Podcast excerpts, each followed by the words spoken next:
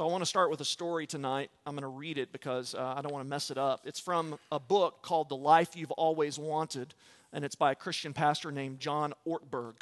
And here's what he writes um, He's telling the story about how he and his wife once traded in their old Volkswagen Beetle for their first piece of new furniture, which was a mauve sofa.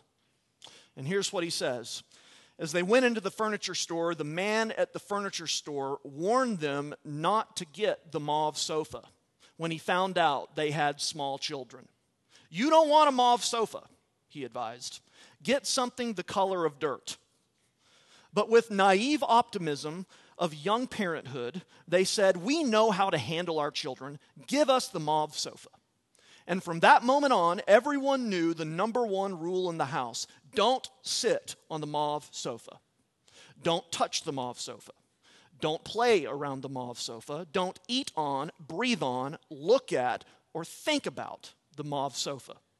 It was like the forbidden tree in the Garden of Eden. On every other chair in the house you may freely sit, but upon this sofa, the mauve sofa, you may not sit. For in the day you sit thereupon, you shall surely die. Then came the fall.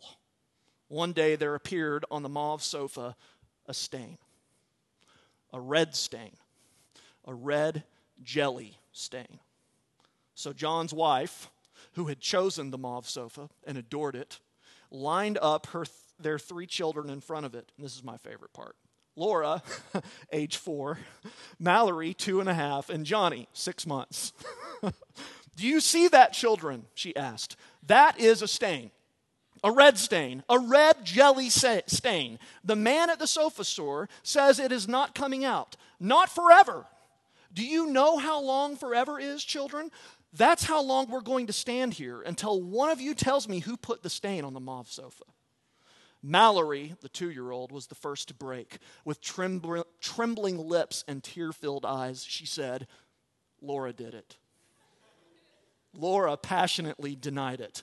Then there was silence for the longest time. No one said a word. John Ortberg knew they wouldn't for they had never seen their mother so upset. He knew they wouldn't because they knew that if they did, they would spend eternity in the timeout chair. He knew, he knew they wouldn't because he was the one who put the red jelly stain on the sofa, and he wasn't saying anything.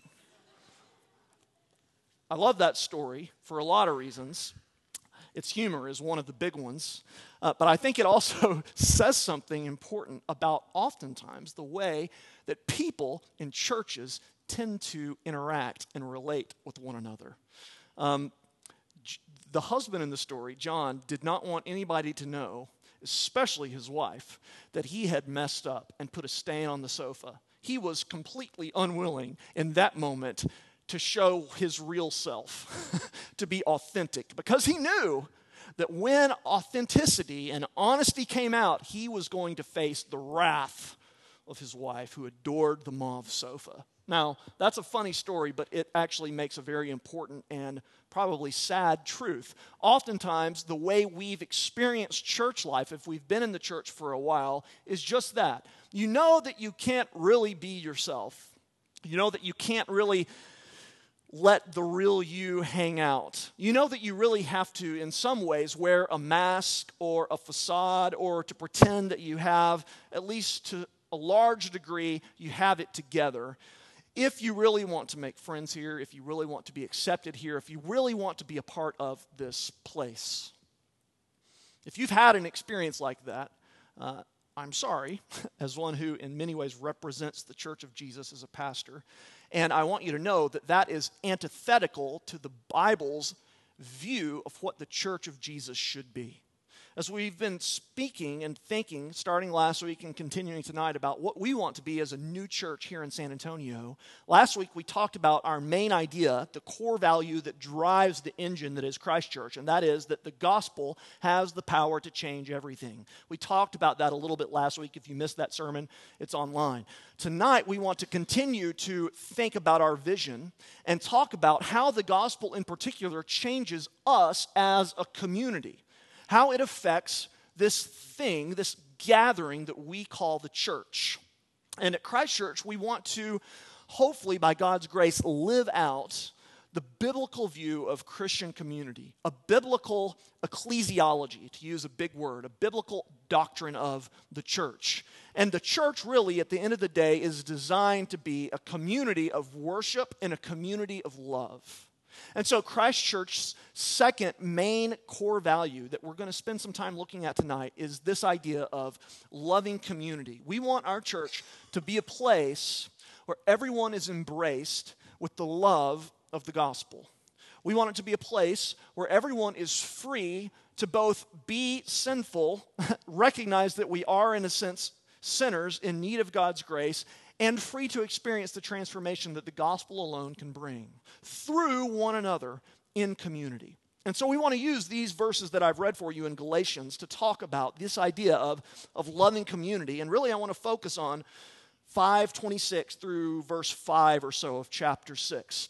And there's two points in tonight's sermon as we think about this idea of loving community. Two things that Paul lays out here for us that describe what biblical church life should be and what we, by God's grace, are striving and working for. And those two points are this, okay? So, first of all, loving community is a community of humble care. And secondly, loving community is a community of helpful support.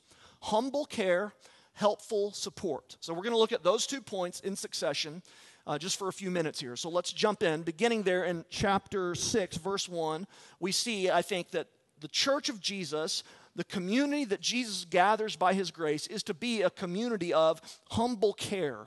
Um, and you might not notice that there in verse 1 because what Paul says is if anyone is caught in any transgression or sin, uh oh, right?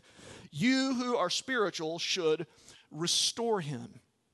Now, what he's getting at there is that the church of Jesus should be so radically committed to caring for one another, to loving one another, that they are willing to confront in gentle and loving ways one another's sin, transgression, brokenness, so that the people who are being confronted by the community in which, of which they're a part will eventually be restored. You see, what Paul's getting at here is what's oftentimes assumed throughout the New Testament. The Christian life is a life primarily lived together. Almost all of the, the pronouns that Paul's used throughout these last few chapters of Galatians are second person plural or first person plural. The Christian life is all about we, not me. Christian growth takes place not just in your isolated individualistic life. Christian growth takes place when you, as an individual, engage in life with other individuals and form community. Paul's assuming all of that here, and here he's sort of bringing it to the front and talking practically about what that might look like. And he says that one thing it looks like is that people living in community, people in a church together, or people who care enough about each other to confront. Now, that's a, that's a strange and maybe scary thing for a lot of you. Um, that loving community oftentimes involves confrontation. Uh, it involves confrontation for the purpose, however, of restoration. Look at the, what the text says again there. If anyone's caught in a transgression, you who are spiritual should restore him the person who is caught in a transgression should be loved enough by the community of which he is a part that those who are around him seek and pray and work for his or her restoration. And that will involve caring for them enough to have a discussion about the issue that is facing them. Notice he says that you who are spiritual should restore him. Now, that word does not mean like the elders or the pastor or the person who has counseling training or crisis management training. You who are spiritual is every single Christian. Paul's just finished in chapter 5 of Galatians talking about um, how all Christians possess the Holy Spirit. And now he's saying if you have the Holy Spirit, if you're a Christian, you are to be involved in loving one another and caring for one another enough that you're willing to sometimes have difficult conversations for the purpose of restoration when those conversations are necessary. That word there, restore, is a medical term. And it literally refers in the original language, Greek, to the mending of a broken bone. And uh, it reminds me of a couple of years ago during the uh, NCAA basketball tournament. I know Sports Illustrations immediately, some of you chime out turn off, but uh, stick with me for just a minute. During the NCAA basketball tournament, um, I think it was like in the Elite Eight or the Final Four, towards the end of the tournament, Louisville was playing someone, and one of Louisville's players, a guy named Kevin Ware, I still remember his name, towards the end of the game was diving for a loose ball right by his team's bench, and he landed awkwardly on his left leg, and when he landed, his, his bone like just popped literally out of his skin on the court and it was one of the worst, most grisly injuries I've ever seen. And I, I consider myself a, a, connoisseur of sports watching. This was bad. This was a bad injury. And the fascinating thing about the injury um, was the way the team, who was right in front of him and saw it happen, responded. The coach, Rick Pitino, immediately just turned away and started crying, like weeping on the court. And the team, some of them like got nauseous, and all of them were just, oh, obviously disgusted at what they had seen. And, and in a sense, I think that illustrates for us the way we should respond to the sin and the transgression and the wickedness that we see springing up in our community life together. It should, it should disgust us. We should hate it we should, we should cringe at the sight and the sound and the thought of those sins that tend to fester in our life together and prevent us from being the people that God is calling us to be. Loving community is a community that looks that sin in the face and seeks to bring restoration through the power of the gospel. That's what it means to, to care, oftentimes. We care enough to confront with love. But notice that I said, loving community is a community of humble, humble care. You know, oftentimes, some of us, it depends on our wiring. Some of us love this idea of being able to confront not many of us, but some of us. We like the idea of being the morality police. You're probably like the firstborn in your family. That's me. And uh, I've always been sort of the one that likes to keep order and keep control. And, and you feel good right now. You're like, okay, I have the freedom to call people out on their issues. And then others of you hate the idea of confrontation in any way. You're like, can't we just, can we just ignore this and hope it'll go away? you know, let's just keep the peace here. And, and, I want to tell you that, that neither of those are the way of the gospel. Neither of those are the way of the church of Jesus Christ. The church of Jesus Christ is a third way. We don't confront because we love to confront, we confront because we care and want to restore. We're willing to do it not because we love doing it itself. We're willing to do it because we care for restoration and for those in our community. And that can only happen when we're doing it with humility. Look at what Paul says there in the text. He says, if you're caught, a, if anyone's caught in a transgression, you who are spiritual should restore him. And then what does he add? In a spirit of what? Gentleness or humility. And then the very next verse, very next words, keep watch on yourself, lest you too be tempted. And then down in verse 3 For if anyone thinks he is something when he is nothing, he deceives himself. Okay? We can only really care for people when we care for people humbly, Paul is saying. In other words, the way that we show love for people in the community is not when we it's not when we see someone struggling or someone having a hard time or someone messing up or someone caught in some particular sin and we think of ourselves as coming down from above. We're descending to help them see the right path. That's just a fundamentally flawed way of looking at life together. A, a, more appropriate way of looking at it is as people coming not down from above, but coming alongside those who are struggling, as people who know what it's like to fight and struggle with and experience life in a fallen, sinful world. Humility is what takes the edge off of the difficulty that comes with caring for one another. Gentleness is what is going to enable us to love one another well. Paul's saying the same thing up in 526. He says, Let us not become conceited or arrogant. And then look at what he says. When that happens, we end up not building community that's loving, but provoking one another on the one hand or envying one another on the other. Now, that is if I could say it, that is brilliant analysis of the way our hearts work. You know, Paul's saying there, under the inspiration of the Spirit, that when we are conceited, when we're lacking in humility, we are totally and utterly self focused. And that self focus manifests itself or it leads to one of two things. Either we think we're better than other people and we tend to compare ourselves to them and think, you know what, if they would just get it right and get this act together and do this better and save here and tell their kids that, then they could maybe experience some growth and some change. And because we are always comparing ourselves to one another and we're always wanting to one up others, and because we're really conceited, we tend to provoke. As Paul says there, we, we will sometimes in conversations, and usually in very subtle ways, provide ourselves with opportunities to give counsel, to give advice, to let people know how well we're doing, how wise we are, how much they need us. We're provocateurs, so to speak. It's utterly self focused. We're completely obsessed with who we are and how we're doing. And that, Paul says, that lack of humility leads, on the one hand, to provoking one another, it, it ruptures community. But on the other hand, it can also lead to envying one another. You know, maybe, maybe you're being arrogant when you don't think you're as good as anybody else. Your self loathing is in many ways just the other side of the coin of pride. Because self loathing and pity is, is still utterly self focused. It's still just thinking about how you're doing in comparison with others. But rather than finding yourself doing better than most, you find yourself doing worse than most. And so rather than provoking them, you envy them.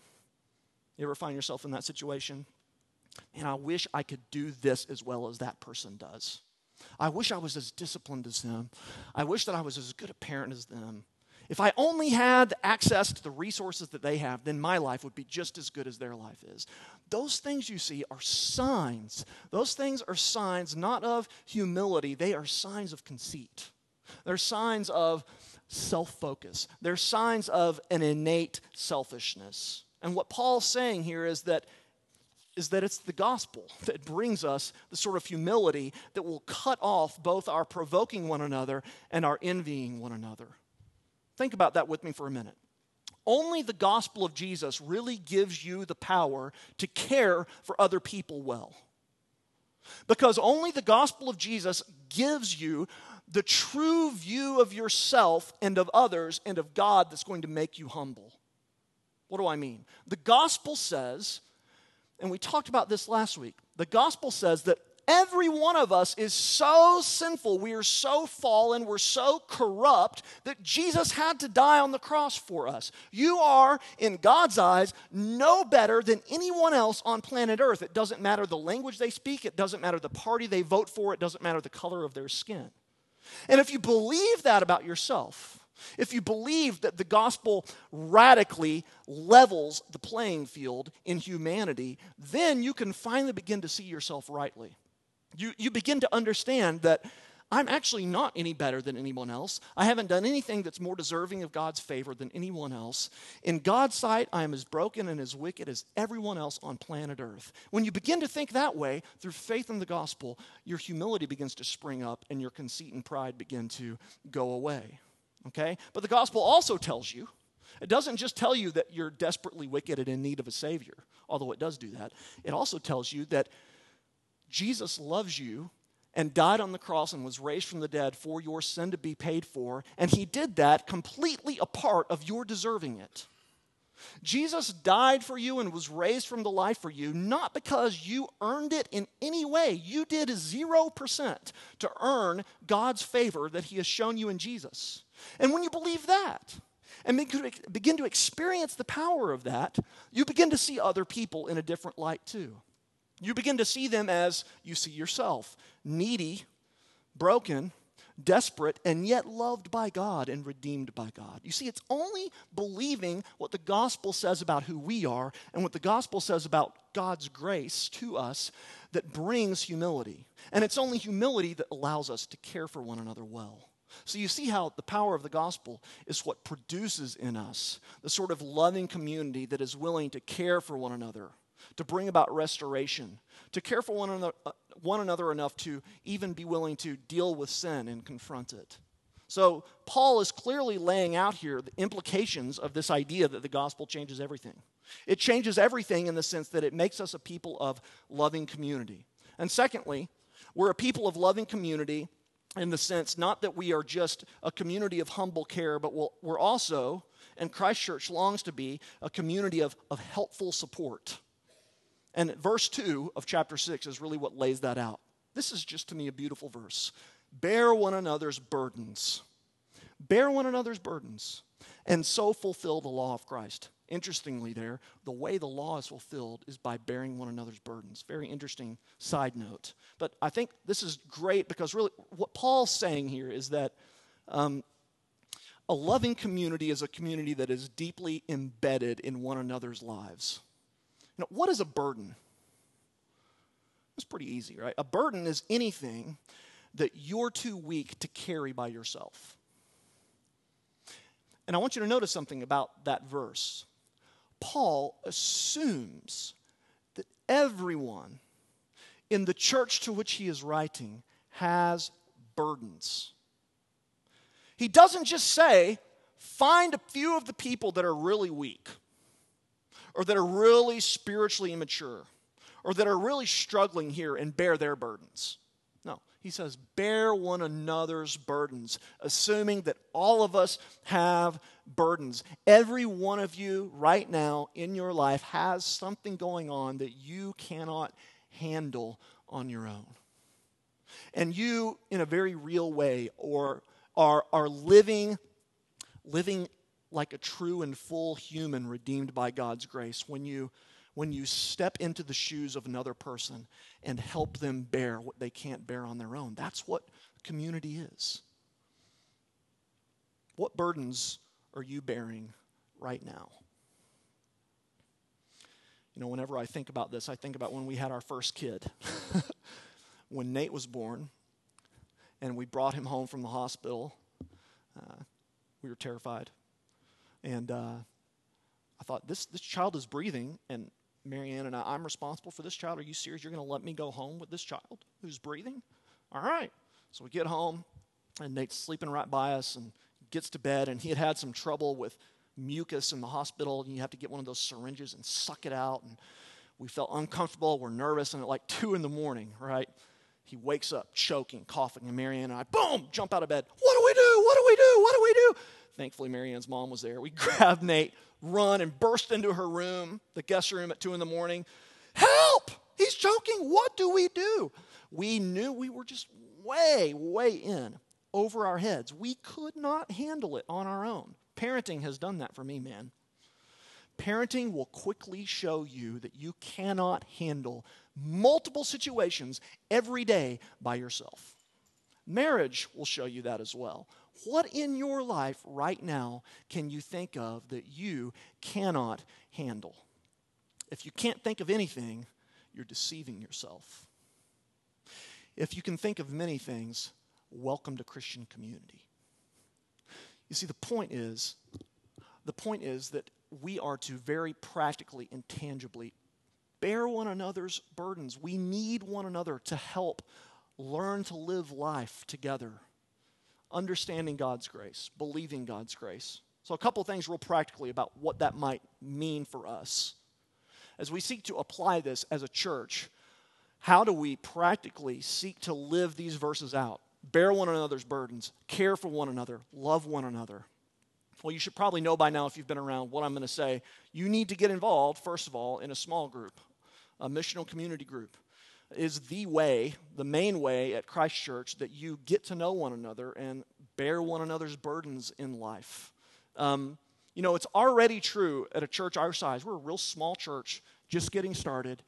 Sunday, when we gather together, is not enough for you to really develop intimate relationships and loving community.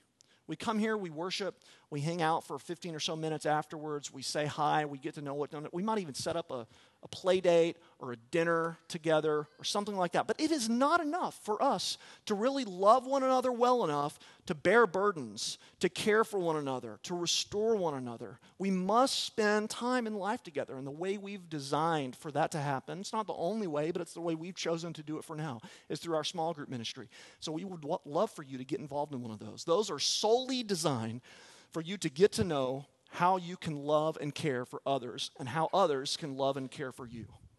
So that's one very practical little plug. But a couple other things for us to think about before we finish, okay? Another way we bear one another's burdens is by being willing to let people know that you have them. You know, it, it goes back to the, the story that I read at the beginning, right?